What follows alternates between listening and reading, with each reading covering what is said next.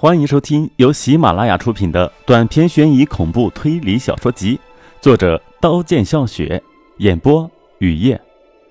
地铁恶魔第六集。陈凡回到了温馨的家里，脱下了衣服洗澡，热浪流遍了全身，所有的疲惫都被洗去，思绪却留在了西直门地铁站，想起了杨凤的头，杨凤的丈夫夏世天，夏古风。还有用红色的唇膏写下的那几个字，才为当时的冲动的恶作剧后悔不已。不安像蛇吐着信子的舔遍了程凡的全身，蛇身缠紧了程凡的脖颈。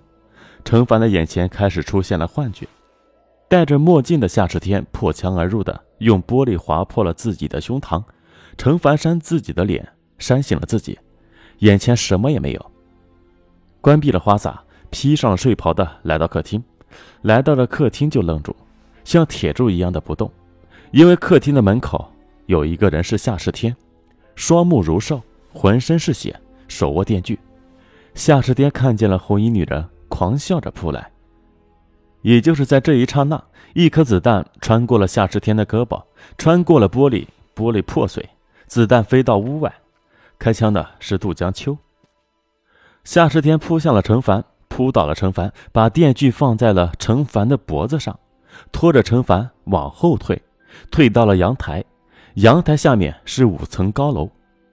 今晚没有星星，没有月亮，有凉风。凉风拂过陈凡的全身。忽然，陈凡就笑了，张开了嘴巴，咬破夏世天的脖子，鲜血四溅。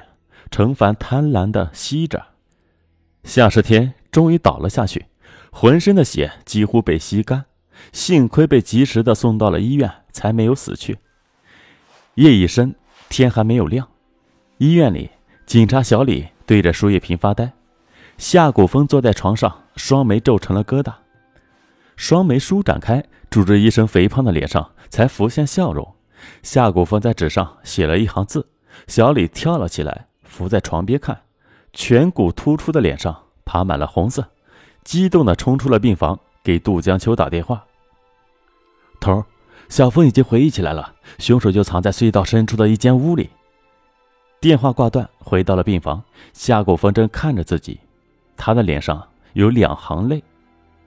皮鞋踩过铁轨上的钢板，一步一步地朝目标逼近，踹开了铁门，踹开了墙门，冷汗从吉萨的额头滚了下来，脊背已经湿透，握枪的手。微微的颤抖，屋里到处是血，翻遍了屋里，连蛛丝马迹都不放过，没有发现凶手的影子。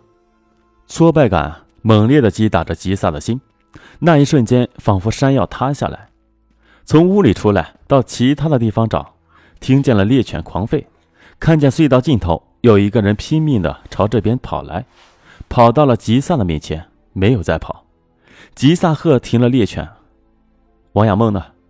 吉萨的一只手搭在了陶寒一的肩上，没有一丝感情的问：“我不知道。”虚弱的说出了这句话，陶寒一就坐在了地上，他已经被追得气若游丝了。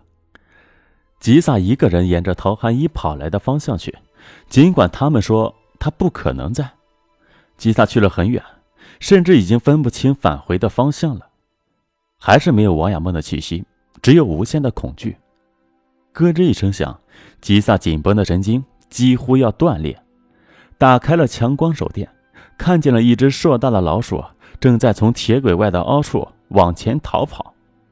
凹处的前方是一个四十五度角的弯道，弯道对面斑驳的墙上有一条淡影，淡影消失了，王亚梦就出现在弯道边。你来了，我就知道你会来。王亚梦的笑宛如悦耳。声音淡淡的说：“十几步的距离，仿佛隔了千山万水，永远也不能跨过的千山万水。小时候和王亚梦捉迷藏，找不到时，王亚梦躲到了远方。知道今晚他也一样，所以就来到了这里。往事的浪潮汹涌，往事散在时间里，时间不回头。我会来，我一定会来。”吉萨站在原地，没有动的说。硬如磐石的心，刹那像决堤的洪流呼啸。吉萨伸出了手，笑如天使的眼泪和鼻涕留在了一起。王亚梦走了过来，握住了吉萨的手。王亚梦交代了行凶动机和行凶的过程，而这种行凶动机和行凶的过程，只有疯子才做得出来。当第六医院法医精神病司法鉴定中心为王亚梦做了精神病医学鉴定，结论是王亚梦没有精神病。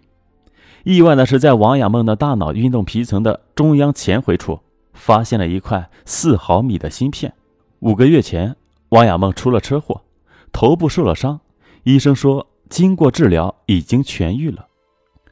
出院后，有时候王亚梦会听见脑海里的声音骂自己，逼自己恨。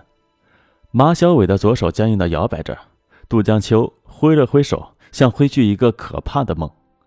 马小伟曾经说过，把芯片植入人的大脑，可以远程的操控人的大脑。黎明划破了城市的地平线，万物生，有的人再也不能行。深秋的风也能凛冽刺骨，就像命运。本集播讲完毕，感谢您的收听，欢迎订阅。